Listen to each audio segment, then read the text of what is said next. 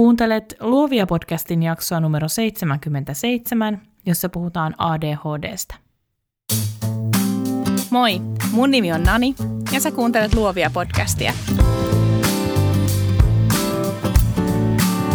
Luovia on podcast taiteesta, yrittäjyydestä ja luovuudesta, jota meistä kaikista löytyy.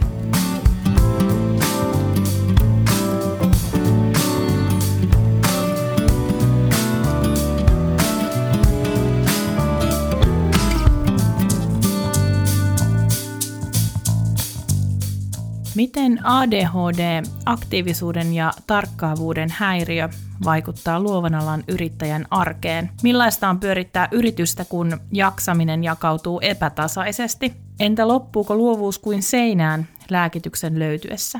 Sinikaran Jemina Linnama avaa tässä Luovia-podcastin jaksossa arkeaan ADHDn kanssa. Jemina perusti Sinikaran intohimosta paperiin ja askarteluun ja siksi, ettei kotimaisten kauppojen valikoimista löytynyt juuri sitä, mitä hän etsi. Vuonna 2016 Jemina huomasi, että hänellä on hyppysissään kaikkea sitä, mitä askartelukaupalta vaaditaan, ja hän ryhtyi tarranaiseksi. Ihana rohkea Jemina kertoo tässä Luovia-podcastin jaksossa yrityksensä lisäksi siitä, millaista on elää ja yrittää, kun kaverina on ADHD. Mä oon aikanaan aloittanut Luovia-podcastin siksi, että me luovan alan yrittäjät oltais vähemmän yksin. Että me saatais se kokemus siitä, että jossain tuolla on joku toinen, joka ajattelee samalla tavalla, joka käy läpi samoja juttuja, joka kipuilee ja iloitsee samoista asioista. Tämän jakson yhteydessä mun erityinen toiveeni on se, että jos sä tiedät jonkun, joka voisi tästä jaksosta hyötyä, saada voimia, lohtua, inspistä, ihan mitä tahansa, jaathan hänellekin Jeminan tarinan. Kiitos kun kuuntelet. Nyt jaksaan. Tervetuloa Luovia-podcastiin Jemina Linnama. Kiitos paljon. Mua jännittää ihan hirveästi, mutta sitten mä oon samalla innoissani. Se ehkä kuvaa mun elämää aika paljon. Toikin. Ennen kuin päästään päivän aiheeseen, niin kerro, mitä sä oot tehnyt tänään. Tänään on ollut niitä päiviä, jotka tapahtuu kerran vuodessa tai kahdessa. Että en joka päivä juokse kokouksissa ja kirjoittamassa sopimuksia ja muuta. Mutta tänään sain toimistoni avaimet, että pääsen uuteen tilaan ja sitten kävin vihdoin pitkän odotuksen jälkeen allekirjoittamassa sopimuksen omasta tuotantotulostimesta. Eli mun ei tarvitse enää painottaa mitään kohta painotalossa. Onneksi olkoon. Kiitos. Kuulostaa, siis sä näytät niin onnelliselta ja jotenkin helpottuneelta. Pitääkö paikkansa?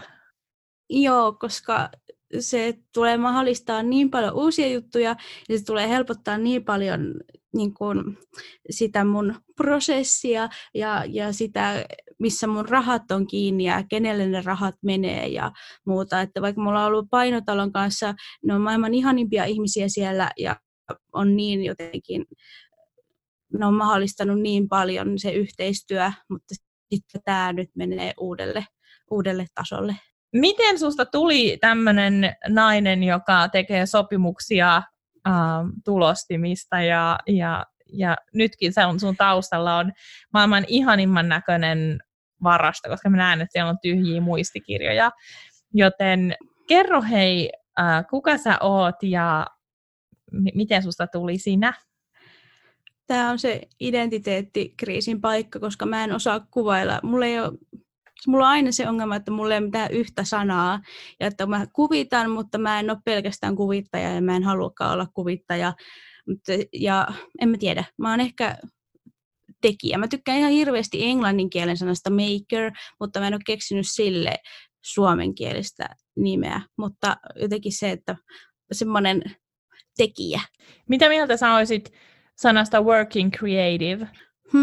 Siinäkin jotenkin korostuu se semmoinen luova työ, koska sitten mulla on niin tärkeää se, mitä mä teen ja mitä mä haluan myös tehdä, on myös sitten se tekninen puoli.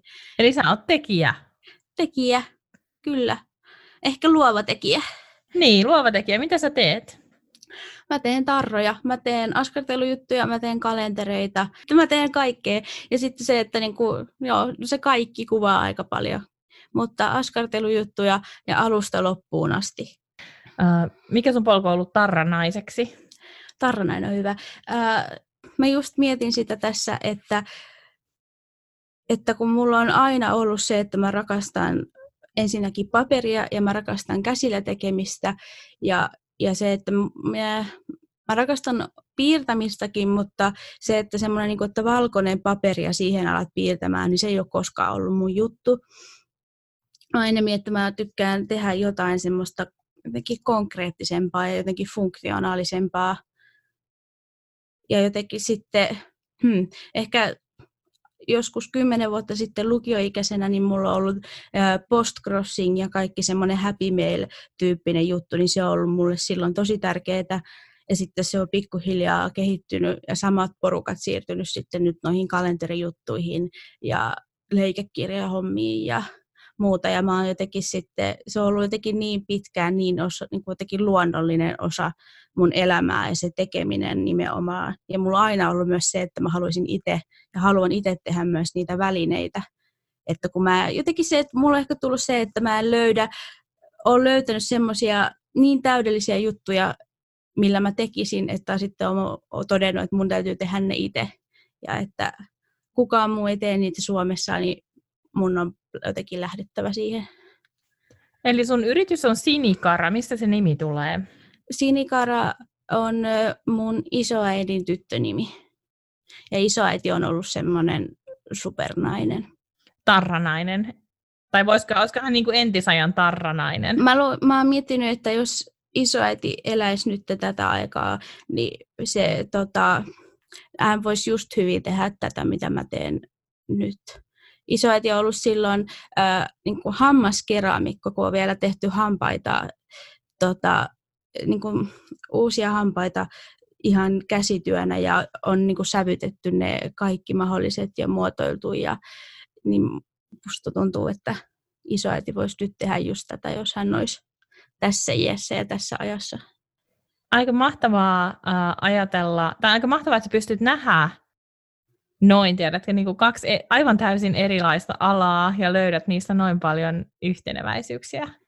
Niin se on tosi, koska siinäkin on ollut pakko olla se, että totta kai sen pitää olla luovaa työtä ja se vaatii valtavasti värisilmää ja yleistä semmoista silmää kauniille asioille, mutta sitten se on myös hyvin, hyvin teknistä työtä ollut, että sä ymmärrät maalit ja ne hampaat on ollut sitten ihmisten suusta, niin niitä pitää olla turvallisia ja käytettäviä ja muuta. Ja se on ollut samanlainen sellainen luovuuden ja tekniikan yhdistelmä, mitä mä nyt teen. No silloin, kun sä perustit sun yrityksen, niin mikä oli sun eka tuote, minkä sä otit myyntiin? Mulla oli pari arkkia silloin, kun mä perustin mun etsykaupan, ja se oli silloin Jemina Loves Paper -nimellä.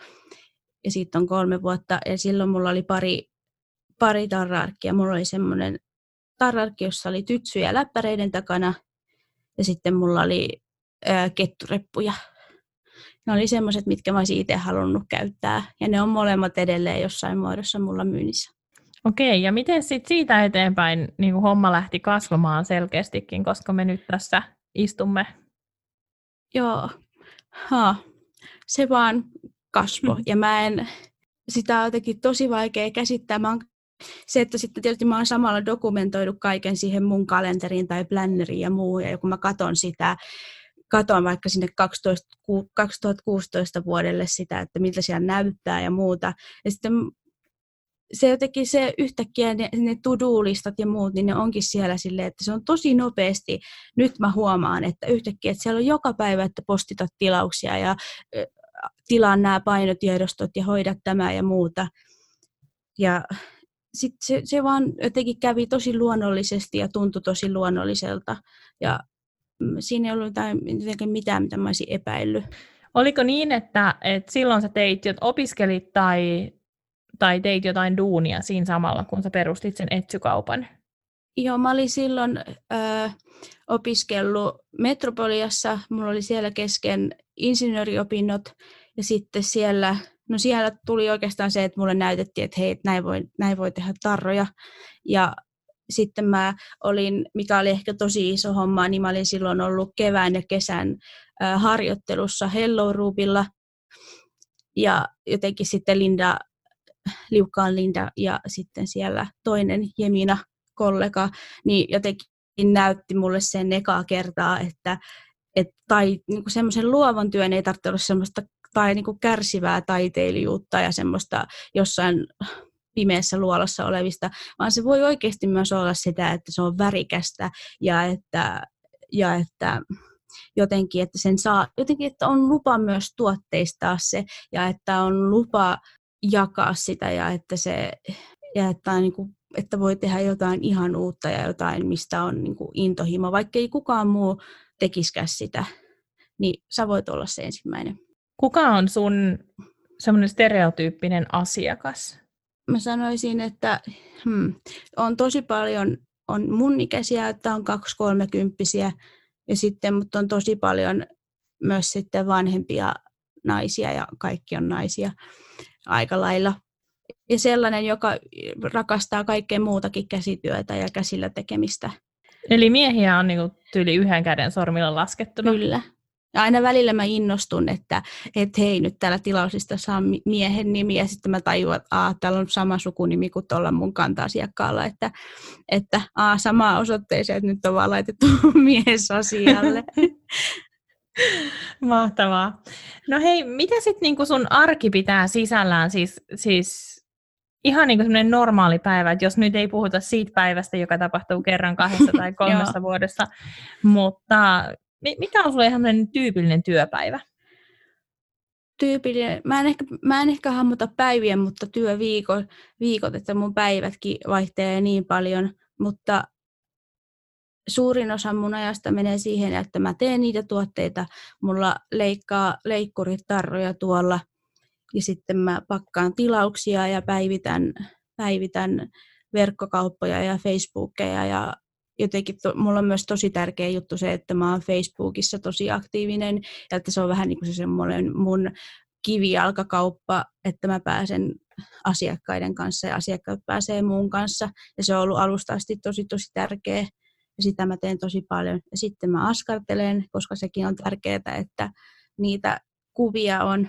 Ja sitten tietysti nyt viimeisenä sit mainitsen, että sitten välillä pitää myös kuvittaa, koska mä teen ne kaikki kuvituksetkin itse alusta asti. On niin paljon kaikkea ja sitten sitä mä just rakastan. Teet sä kaiken yksin sun yrityksessä vai onko sulla apukäsiä? Mä oon tehnyt tosi pitkälle asti yksin. Nykyään mun ystävä Riina on ottanut, että hän tekee muutaman tunnin viikossa mulle ja että vastaa maileihin ja hoitaa esimerkiksi mun puhelinsoitot, joita mä en niin kuin pois sietää, ja myymisen ja sellaisen kaiken, jossa hän on sitten taas äärimmäisen lahjakas. Se osa tulee hänelle luonnostaan. Ja sitten mun sisko auttaa. Meillä oli vähän aikaa työhuone, melkein vuodenkin työhuone Maunulassa Helsingissä. Niin mun sisko oli siellä tosi paljon ja me saatiin silloin yhdessä tosi niin kuin kasvatettua jotenkin tiiminä myös pitkälle. Ja nyt taas toivotaan, että jos Eve tulisi takaisin semmoiseksi tiimiksi. Mitä sä ajattelet? Okei, tämä mun ehkä pitäisi kysyä podcastin loppupuolella, mutta koska mua kiinnostaa niin paljon nyt jo, niin miten sä ajattelet, että onko niin kuin, onko kasvu tällaisessa bisneksessä, niin onko ne sun kasvun kentät Suomessa vai onko ne Suomen rajojen ulkopuolella? Mä uskon, että ne olisi molemmissa, mutta tällä hetkellä sen mun ongelmat on ollut niinkin positiivisia, että en mä pysty edes. Mulla ei ole ollut aikaa eikä rahaa eikä ennen kaikkea hermoja ja jotenkin kärsivällisyyttä lähteä sitten miettimään jotenkin isompia asioita. Ja mä oon tosi ylpeäkin siitä, että mä oon mennyt aina jotenkin omien rajojeni mukaan siinä, että just nyt riittää tämä tässä näin. Jotenkin mä uskon, että mun tyyli on myöskin tosi oman näköistä ja että sille riittää kysyntää, mutta mä en ole vielä edes niin kuin pystynyt jotenkin huutamaan maailmalle, että hei, mä olisin täällä. Että se, jotenkin se mun oma yhteisö on jo työllistänyt mut niin pitkään ja niin hyvin.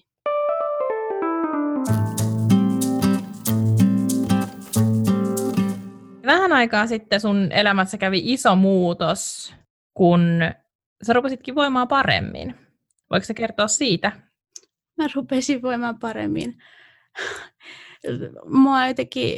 Mua hymyilytti se ajatus ja se, että mä rupesin, että totta, että mä voin paremmin. Mä keväällä sain vihdoin diagnoosin siitä, että mulla on ADHD ja se on muuttanut mun elämän hyvin pitkälle ja hyvin niin kuin, jotenkin laaja-alaisesti ja kokonaisvaltaisesti. No kerro siitä muutoksesta. Kerro siitä, millaista sun elämä etenkin yrittäjänä oli aiemmin ja millaista se on nyt? Jotenkin suurin muutos on siinä, että nyt kun mulla on se, että jotenkin se tietoisuus ja sitten oikeat lääkkeet ja terapia, niin se suurin muutos on siinä, ainakin mulle itselleni, että mä pystyn luottamaan siihen, että mä pystyn luottamaan siihen, että mulla on huomenna todennäköisemmin hyvä päivä kuin huono päivä, ja mä pystyn luottamaan jopa viikon tai kuukauden päähän. Ja se on jotenkin sellaista, mitä mä en ole pystynyt lupaamaan aiemmin, ja se on totta kai ollut tosi väsyttävää. Ja että mä jaksan. Ja edelleen on se, että totta kai kenellä tahansa voi tulla aina elämässä mitä tahansa vastaan, että tulee flunssia ja semmoisia luonnollisia asioita, mutta kun mulla se on ollut se, että mä en ole voinut illalla tietää, kun mä oon mennyt nukkumaan, että jaksanko mä huomenna yhtään mitään. Ja nyt mä tiedän, että mä jaksan todennäköisemmin kuin en jaksa. Eli jäikö sulla töitä tekemättä ennen diagnoosi jäi? Ja se oli sitä, että, ja se on myös edelleen sitä, mutta se on hyvin paljon helpottunut, että se, että asiat tehdään sitten vasta, kun ne on pakko ja vähän siitä eteenpäin myöhemmin. Laskut maksetaan sitten vasta, kun ne on pakko ja sitten ensin se lasku tulee ne 2 maksumuistutusta ja sitten se maksetaan vahingossa 3 kertaan ja kaikenlaista niin kuin hölmöä, hassua ja mikä sotkee elämää ja kaikkea. Ei ole mikään ihme, että sitten on myös masentanut ja ollut jotenkin tosi hukassa. Miten sä huomasit, tai miten sä ymmärsit hakeutuu lääkäriin, tai miten se lähti se prosessi liikkeelle, että miten sä niin kuin päädyit siihen, että sä sait sen diagnoosin? Sekin on taas vähän hassu tarina. Mä oon sitä puhunut, mä oon ollut psykiatrian polin asiakkaana tietysti pitkään, ja sitten mä oon sitä siellä jossain vaiheessa puhunut, että entä jos se niinku ratkaisu, se jotenkin puuttuva palanen onkin se, että mulla olisi ADHD, ja se on jotenkin sitten siellä laitettu silloin jotenkin ihan, että elä nyt semmoisia, että höpisee, että se on pitkä prosessi tutkia, että et sä nyt sellaiseen halua lähteä. Ja sitten mä oon unohtanut sen muutamaksi vuodeksi, ja sitten viime jouluna, tai viime syksynä ja jouluna, mä olin sitten vaan tosi väsynyt jo fyysisesti ja sitten menin ottamaan, että katsotaan kaikki D-vitamiinit ja tämä kuuluisa ferritiini ja muuta. Ja ne otettiin ja ne oli kaikki ihan siellä jossain semmoisia, että Herra Jumala, että miten sä oot niin kuin yhtään hereillä. Ja sitten piti olla, lääkäri sanoi, että okei, että nyt syöt näitä, tätä tablettia ja että tuut tänne näin tänne ja antaa päästä uudestaan.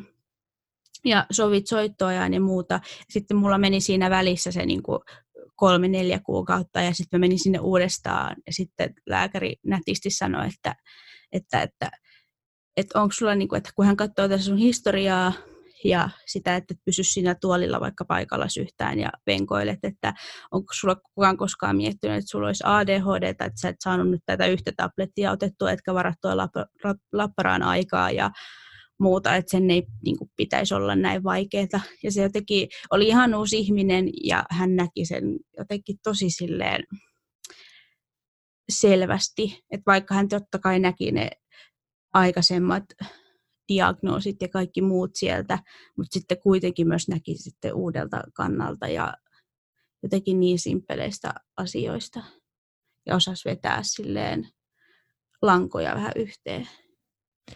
Sä kerroit tuossa, että just vaikka laskujen maksaminen saattaa olla ihan ylitse pääsemätöntä, mutta mitä muita semmoisia konkreettisia juttuja sä muistat, että ennen kuin sulle tämä diagnoosi tuli ja ennen kuin sait lääkityksen, ennen kuin sä aloit voimaan paremmin, niin missä asioissa se näkyy, että sun yritystoiminnassa, että sulla on ADHD? Mä luulen, että aika lailla kaikessa. ADHD on siitä jännä juttu, että se voi kääntää myös niinku osan sen oireista ja piirteistä voi kääntää tosi positiivisiksi asioiksi, semmoisiksi, mitä jotkut olisi ehkä kadehtiakin.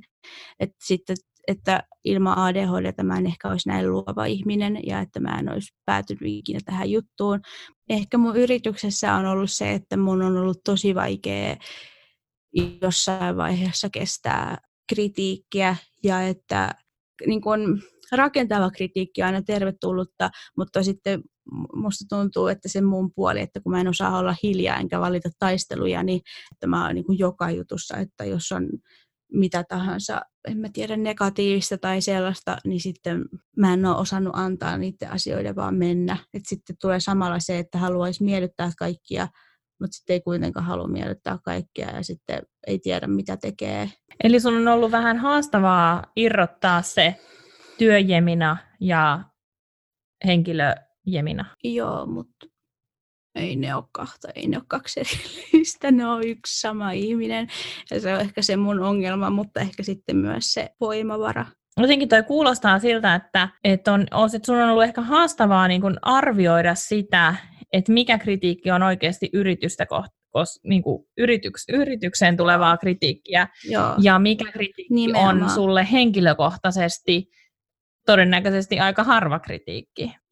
Joo, toi on hyvä. Ja sitten nimenomaan se, että jos on 100 kommenttia ja sitten niistä se yksi on se, että niin kuin se ihan käsittämätön juttu, että mikä on objektiivisestikin, että miksi kukaan sanoo mulle noin, niin se yksi kommentti on värittänyt ne kaikki muut kommentit, ja mä en ole pystynyt näkemään niitä muuta 99 kommenttia, ottaa niitä jotenkaan huomioon. Se on jotenkin se ADHD on ollut nimenomaan sitä mustavalkoisuutta, että asiat on joko tai,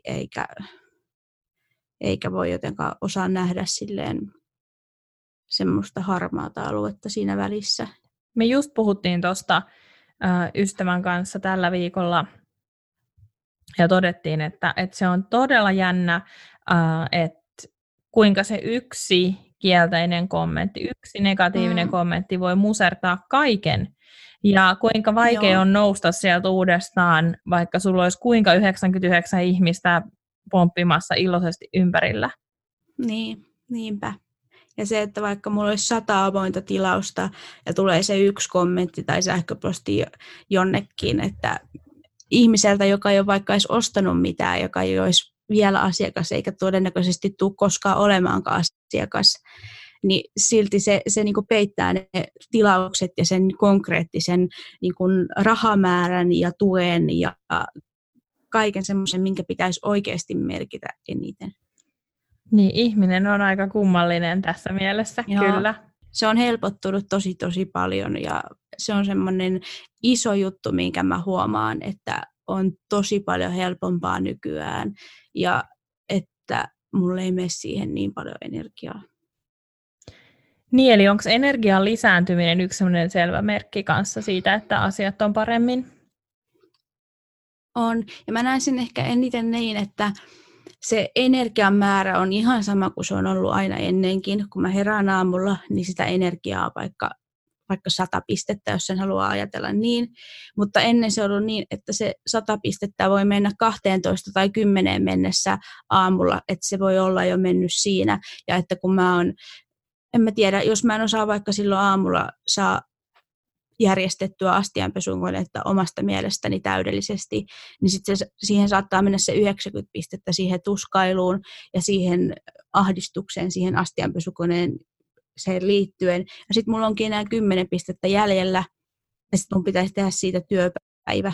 Mutta nyt mä käytän sen saman 100 pistettä, ja sitten mulla onkin, mä voin luottaa siihen, että mulla on vaikka 6 illalla, ja se lääke ei enää vaikuta silloin 6 illalla, mutta mulla on niin kuin lähtökohtaisesti niitä pisteitä jäljellä jo niin kuin vielä silloinkin, että mä voin myös elää sen työpäivän jälkeen ja että mä voin luottaa siihen, että mä myös, että se niin kuin kaikki jakautuu tasaisemmin.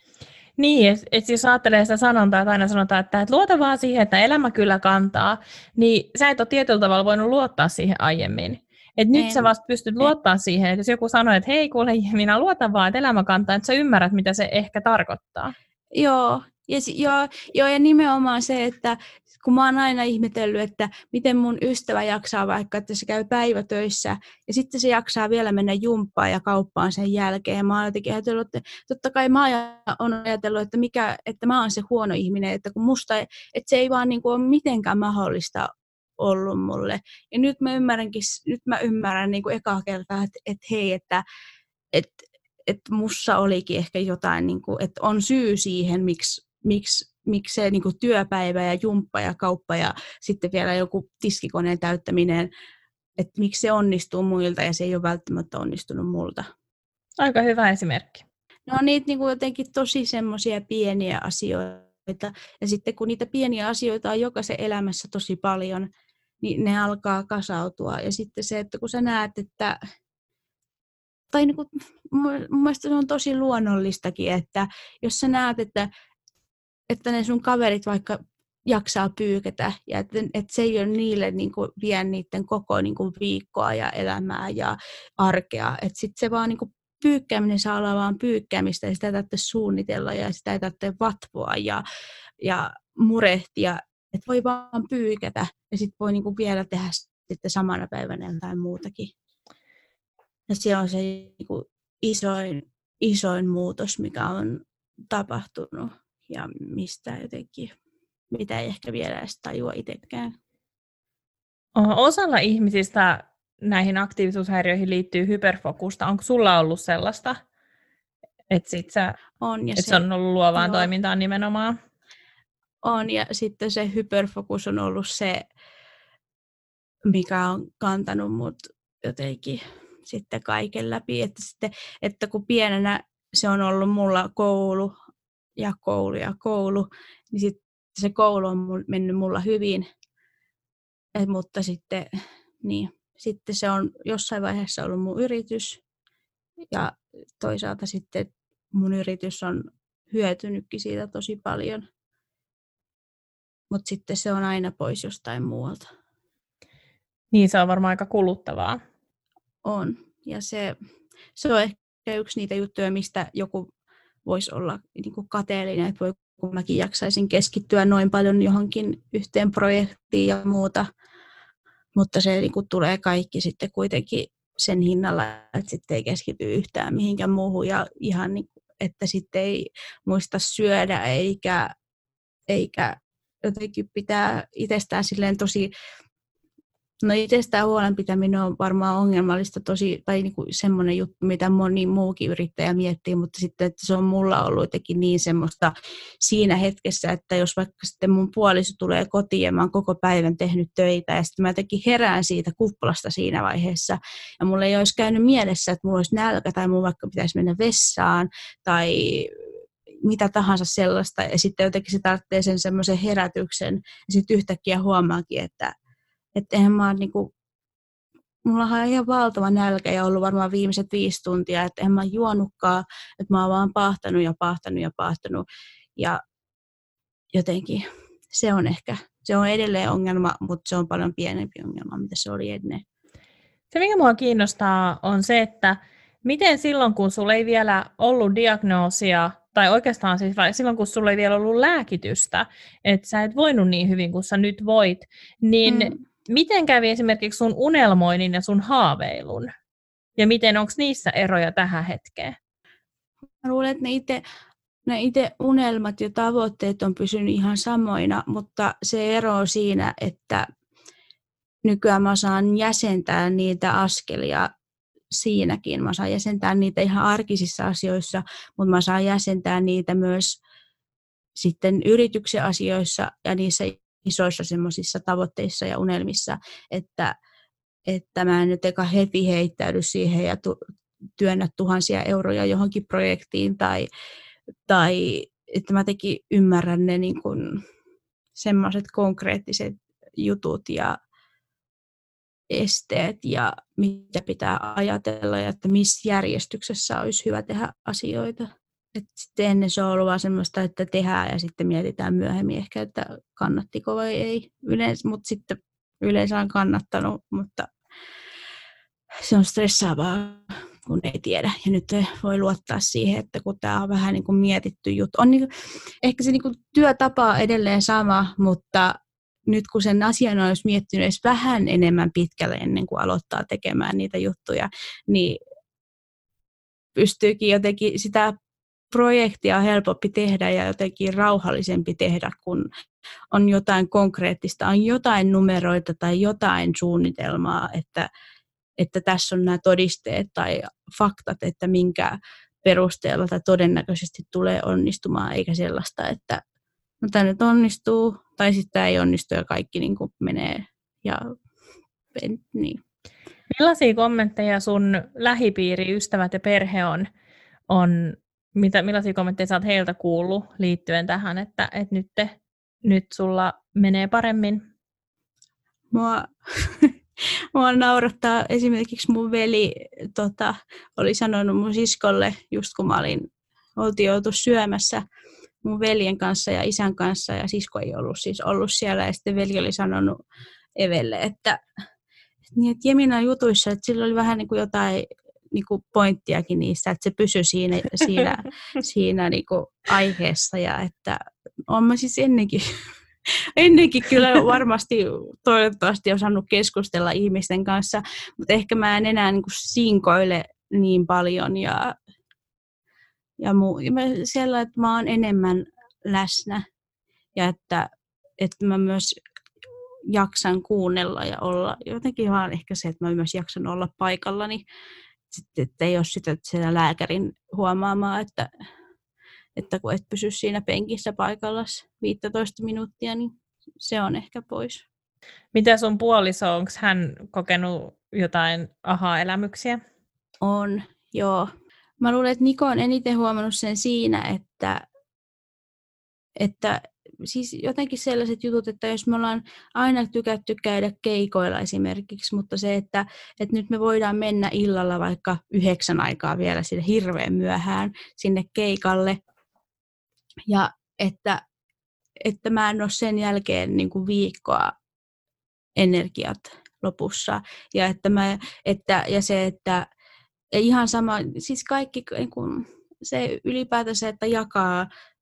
Mulla tulee mieleen ehkä kauppareissutkin, että kun ne on, niin kuin, ruokakauppa on ollut mulle tosi vaikea paikka ja että se on semmoinen paikka ollut, että mulla menee siellä tunti, vaikka mä hakisin sieltä vaan yhtä juttua ja että mä pääsen nykyään semmosissakin, että mä niin olen jotenkin niissä jutuissakin läsnä.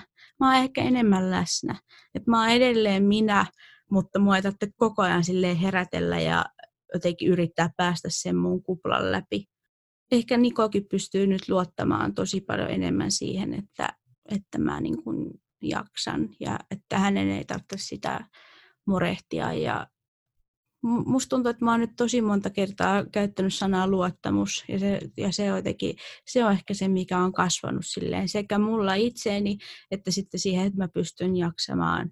Mutta sitten se näkyy varmasti myös muille sekä mun niin kuin lähipiirille että ystäville että myös mun asiakkaille, että, niin kuin, että muhunkin pystyy luottamaan. Ja se on mulle jotenkin tosi tärkeä ja ihana juttu, että ehkä mulla on ennen ollut just sellainen olo, että mä en ole välttämättä aina ollut se luottamuksen arvoinen. Ja nyt musta tuntuu, että mä oon.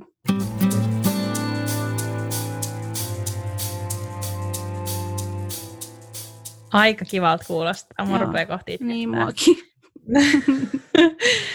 Eli ootko sitä mieltä, että yrittäjä kyllä hyötyy siitä, että laittaa oma hyvinvointinsa muun edelle? Joo. Kuka tahansa hyötyy siitä. Ja se, että mun yksi terapeutti on jäänyt Turusta mieleen, että hän on sanonut silloin, että mä oon ainoa ihminen, jonka mä tunnen mun syntymästä kuolemaan asti, niin sen pitäisi jo riittää siihen, että mä oon mun elämän tärkein ihminen.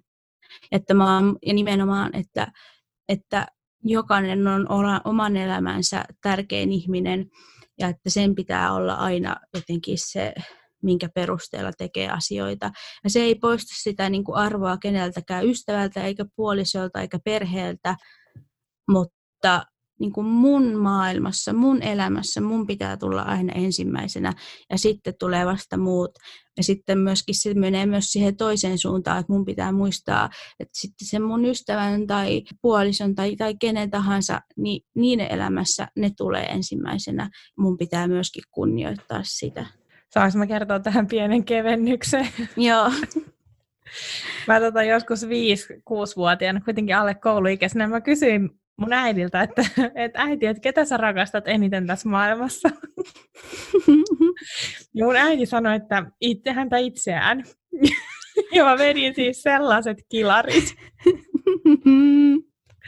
Ja mulla on ollut aina aika kova temperamentti, niin joo, se oli kyllä, äiti varmasti ymmärsi, että nyt ehkä lapsen ymmärrys ei ole vielä ihan tällä tavalla. Mutta tosi, tosi hyvin sanottu. Tuli vaan mieleen oma raivoni tässä.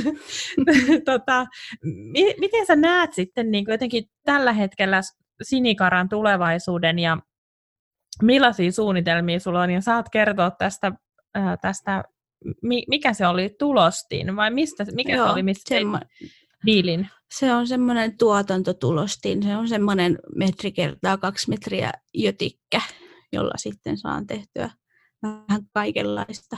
Se on nyt se iso juttu ja silleen haluan jatkaa ihan miten mä oon tähänkin asti tehnyt asioita, mutta tätä mä oon myöskin nyt puhunut nyt terapiassa, että kun ennen se, että mun yrityksellä ja mulla on ollut tosi paljon eri vaihtoehtoja, että mihin suuntaan mä voisin lähteä ja minkälaisia kaikkia uusia tuotteita mä voisin tehdä ja muuta, niin se on ennen vetänyt mut ihan lukkoon.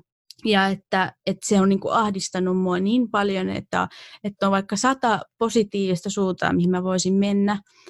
Ja sitten, mutta kun niitä on niin paljon, niin mä en osaa valita, niin sitten se mun reaktio on ollut se, että no mä en valitse sit yhtään mitään. Mutta nytten mä osaan nähdä senkin niin, että onkin, että vau, että näitä on 100 ja mä osaan valita. Se ei enää aiheutakaan ahdistusta, vaan semmoista, niin kuin, että tajuakin, että tässähän on potentiaalia ja että voikin valita itse. Tajuaa, ettei voi mennä kaikkeen 100 ja on ok valita vaikka vaan 10.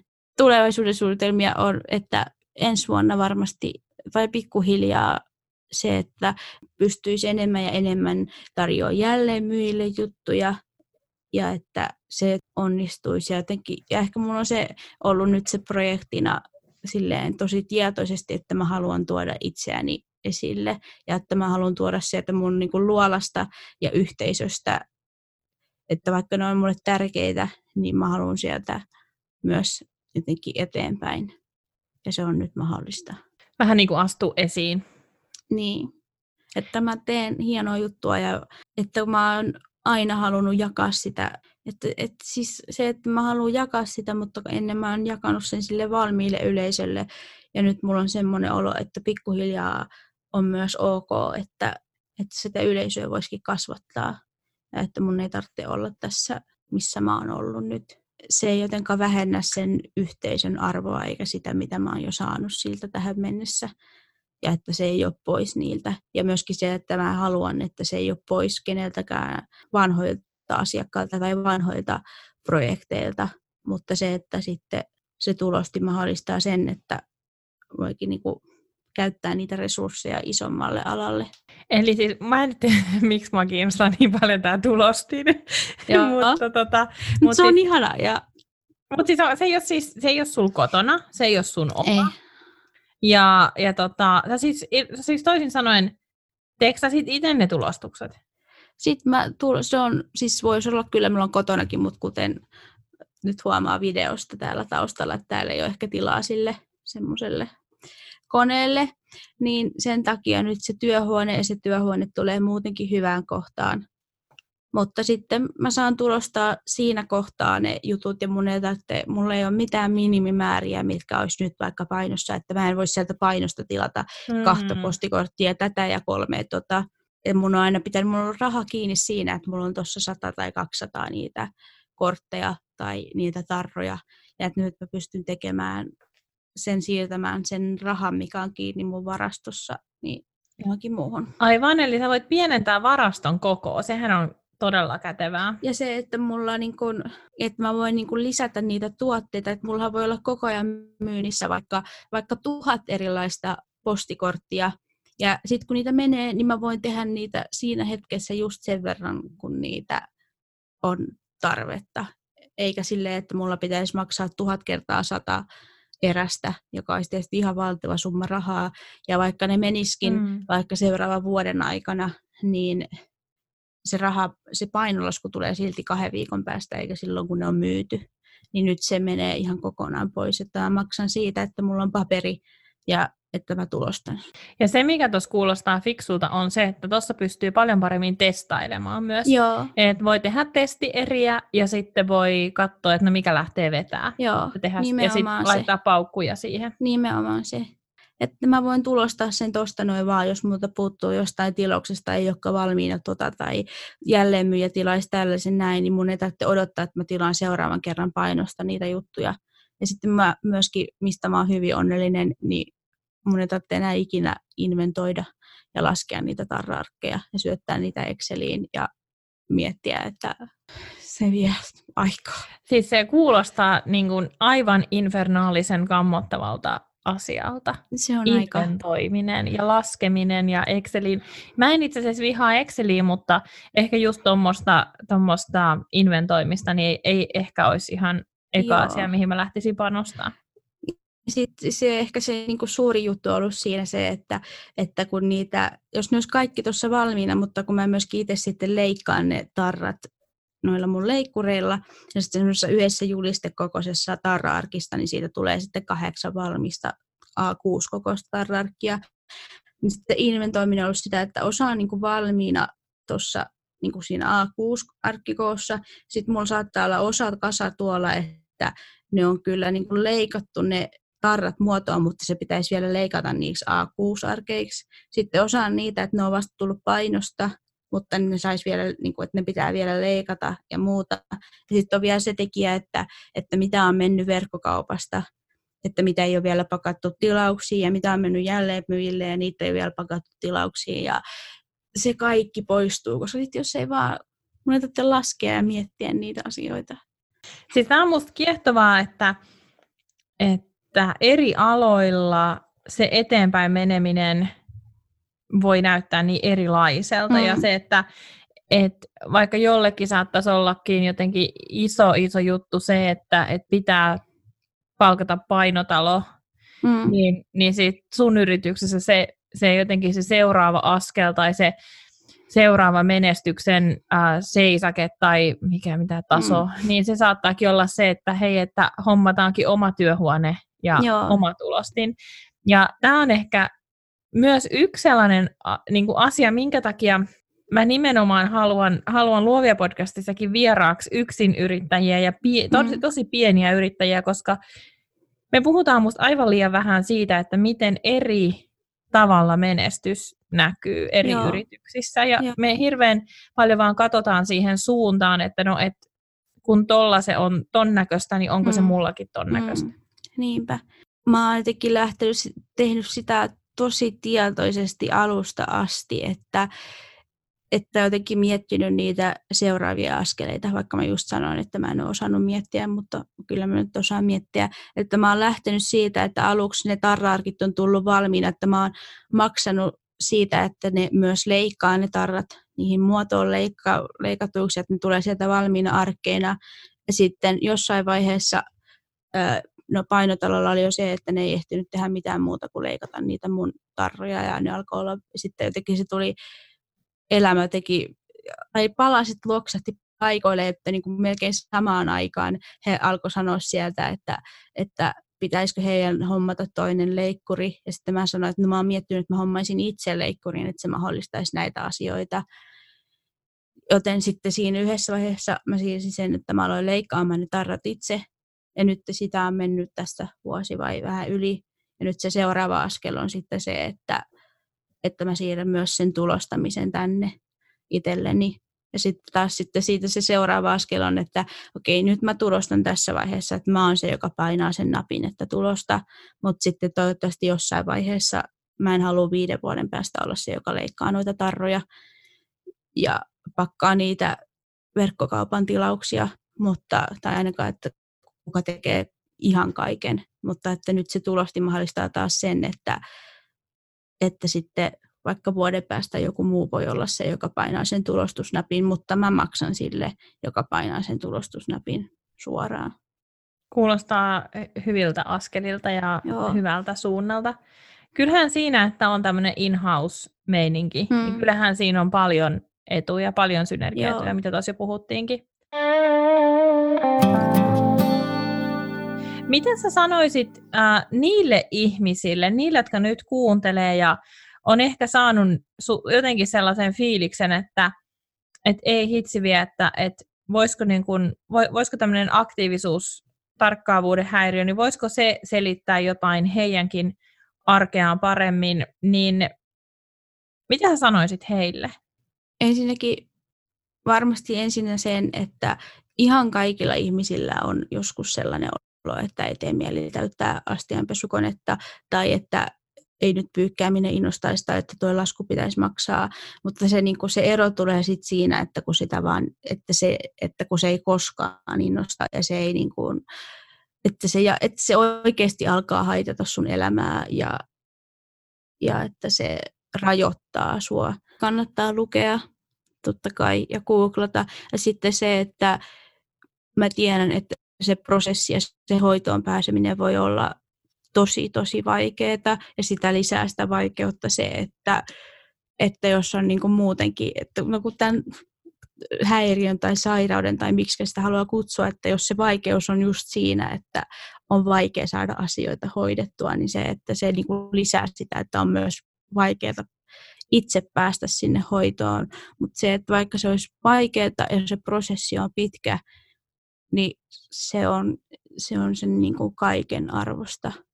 Ja että se, niin kuin, sit kun se löytyy se oikea lääke ja oikea hoito ja oikea terapia, niin se elämä muuttuu jotenkin tosi, tosi nopeasti. Ja se on semmoinen juttu, että mä en jotenkaan ollut edes uskonut sitä, kun on lukenut niitä juttuja, että kun aloitin, että kun löytyi tämä lääke, niin tuntuu, että päivässä niin kuin muuttuu, että se muuttuu heti jotenkin se arki ja elämä. Ja sitten mulle kävi niin itselle. Muistatko sitä, kun sä olit ottanut ne ekat lääkkeet, niin mitä ajatuksia sulla oli silloin, kun sä huomasit, että nyt joku on muuttunut? Mä pääsin oikeasti tosi helpolla, että sitten se toinen lääke, jota kokeiltiin, niin auttoi. Ensimmäinen auttoi jo siihen, että siihen mun levottomuuteen ja siihen, että mä en vaikka väsynyt kaupungilla jo pelkästään siitä melusta ja mun oli jotenkin helpompi kuunnella ja olla läsnä, mutta se ei vielä auttanut siihen niin kuin aloittamiseen ja aloitekykyyn. Se muutos oli jotenkin niin sellainen, mulla ehkä, siis kun siitä ei tullut mitään semmoista valtavaa aha-elämystä, vaan se oli heti niin, että kun mulla oli ehkä enemmän silleen, että nyt mä voin vihdoin jotenkin pysyä tässä kaikessa kiinni ja mä voin vihdoin täyttää sen astianpesukoneen ja muuta. Ja sitten mä lähdin jotenkin heti siihen, että okei, nyt mä vaan halusin ottaa siitä kaikesta jotenkin kaiken irti. Ja sitten sitä. Sä rupesit heti tekemään niin kuin tekijänä. Joo. Niin. Mä pelkäsin, yksi ainoa juttu, mitä mä olin pelännyt siinä, oli se, että ADHD myös tarkoittaa mulle sitä, että mä oon niin kuin oppinut sen takia myös aika luovaksi ihmiseksi, kun on pakko ollut sumplia asioita ja hoitaa niitä tosi niin kuin boksien ulkopuolelta. Niin sitten kun olin lukenut ja lääkärikin sitä sanoi, että joillain ihmisillä on sitä, että se niin kuin ehkä sitten rajoittaa ehkä sitä luovuutta, se, että kun sen lääkkeen on ottanut, mutta siinä tapauksessa, että sitten, jos haluaa olla luova jotenkin viettää semmoisen luovan päivän tai pitäisi jotenkin nimenomaan vaikka kuvittaa. Nyt sitten ei vaan ota sitä lääkettä, mutta mä en ole itse kokenut sitä yhtään, että se olisi rajoittanut sitä jotenkin luomista ja ideointia ja muuta ollenkaan mun kohdalla, onneksi. Aletaan hiljalleen lopettelemaan, mutta kerro Jemina, mitä kirjaa sä oot parhaillaan lukemassa? Sitä Profit Firstia. Aivan. Me tästä vaihdettiinkin jo pari IG-viestiä. Mä oon tosi huono lukemaan kirjoja, koska sekin on semmoinen juttu, että mikä mun pitäisi ehkä opetella vähän niin kuin uusiksi tai koittaa uusiksi, koska mulla on ollut kirjojenkin kanssa se, että mikä on ollut ihan kaiken kanssa, että se kirja pitää lukea niin kuin kerralla loppuun ja sitten mä oon tietoisesti ollut lukematta kirjoja, koska mä oon tiennyt, että mä en pysty, että mulla menee nyt tässä tämä päivä tai kaksi. Jos mä aloitan kirjan, niin mä en pysty tekemään mitään muuta päivään tai kahteen. Ja nyt mä rupesin miettimään, että sekin voisi olla niitä juttuja, mikä jotenkin onnistuisi multa nykyään. Että mä voisinkin lukea sen vaikka viikossa tai kahdessa. Niin, ainakin se ehkä on sellainen juttu, mikä kannattaa kokeilla, jos tuntuu, että se olisi kiva. Joo. Koska mä muistan, että mä rakastin sitä lapsena ja se oli tosi ihanaa, mutta kun se on ollut nimenomaan silloinkin sitä, että sitten se pitää lukea heti kokonaan. No miten sul nyt sujuu se Profit First, niin kuin siis ei kirja vaan se ajattelumallin hahmottaminen. Sä olit ihan liekeissä siitä niin kuin alussa, mutta oot sä vieläkin? Oon mä vieläkin, mutta mun pitää mennä varmaan vähän hitaasti ja mulla oli ehkä vähän raha-asiat myöskin sitten, että mä oon setvinyt niitä tässä nyt sen jotenkin sitten se diagnoosi ja lääkkeen saamisen jälkeen, että ei nyt ole siis mitään semmoisia miljoonavelkoja, eikä nyt mä tiedä puhutaanko veloistakaan ja muuta, mutta niin kuin asioita pitää miettiä ja järjestää ja mä oon käyttänyt siihen tosi paljon aikaa ja saanut järjestettyä niitä, niin, mutta musta tuntuu, että mun pitää vielä saada järjestettyä ennen kuin mä pystyn jotenkin tosi aktiivisesti käyttämään sitä Profit First-juttua. Tänään kun me nauhoitetaan tätä on, no itse asiassa ei edes ole, mulla oli tänään vaan rahapäivä, eli tein kaikki Profit First-asiat, koska en ehtinyt tekemään niitä eilen, mutta mulla meni siihen 20 minuuttia tänään. Koko 2 viikon kuitit, kaikki maksut, kaikki. Ja vitsit, joo. Mä en ole niinku yhtään hyvä siinä, että mun pitäisi jotenkin tehdä joka päivä vähän. Niin sitten se olikin taas semmoinen jotenkin aha-elämys. Joo. Mä oon ihan varma, että se tulee. Mulla on nyt jo sellainen olo, että se tulee auttamaan mua ihan hirveästi ja se sopii just munlaiselle ihmiselle.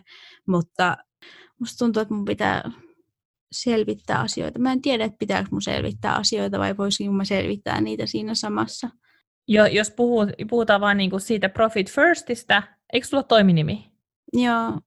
Niin mä ainakin rupesin vaan tekemään. Ja sitten mä oon tehnyt siitä systeemistä sellaisen, mikä palvelee mua ja mun yritystä parhaiten. Et en mä tee sitä enää niin orjallisesti just, mitä siinä kirjassa sanotaan, vaan mä oon muokannut sitä palvelee niinku suomalaista yksinyritystä. Mutta meidän täytyy sitten niinku jatkaa sitä juttua myöhemmin. Mä mielelläni autan siinä eteenpäin, jos mä vaan osaan. Mut hei Jemina, mistä sut löytää netistä? Mistä kuulijat voi löytää sut ja sun työt? Kaikkialta löytyy, kun googlaa sen Sinikaran tai laittaa Instagramiin Sinikara tai Facebookiin Sinikara. Sieltä tulee aina Sinikara Stationery, mutta sen sitten klikkaa. Mutta Sinikara on helpompi muistaa. Sinikara. Joo. Sun mummilla on kyllä ollut kaunis nimi. Se on ihana. Mutta hei, Linnamakin on kyllä kaunis nimi. Sekin on ihana. Eikä niitäkään varmaan montaa ole. Ei, meitä on me. Linnamaita varmaan on sitten enemmän. Joo, ja Linnainmaata ja Linnamoa ja kaikkea, mutta sitten on tämä Linnama. Isoisä on valinnut sen silloin, että se on käännetty ruotsista suomeksi silloin, kun se on ollut buumina täällä, niin isoisä on ollut silloin semmoinen, että hän haluaa sitten nimeä, jota avaa meillä. Ja mä jotenkin myöskin tunnistan siinä ajatuksessa niin itseni, että jos pystyy olemaan oma itse, niin kuitenkin vaan erottautumaan, niin sitten pitää tehdä. Erottautumaan, niin sitten erottaudutaan kunnolla. Kuulostaa myös hyvä. Sulla on ollut kyllä viisasta sukua. No. Ei siis ole ihme, että olet itsekin siinä pisteessä, missä olet tänään. Hei, kiitos Jemina ihan älyttömästi, kun jaoit sun tarinaa ja kerroit siitä sun arjesta ja millaisia iloja ja suruja ADHD on sun elämään tuonut. Kiitos. Nyt mä mietin hirveästi, että sanoinko mä kaiken ja muuta, mutta sitten mä jotenkin yritän myös muistaa, että se ADHDkin näyttäytyy kaikilla eri tavalla ja että mun ei tarvitsekaan edustaa kaikkia ja saada joka ikisen ADHD-ihmisen arkea kuvattua tässä, että kun mä riittää vaan, että mä kuvaan omaani. Just niin. Kaikkea hyvää Jemina jatkossa ja menestystä Sinikaralle. Sitä samaa. Ihanaa kun sain tulla. Kiitos. Kiitos.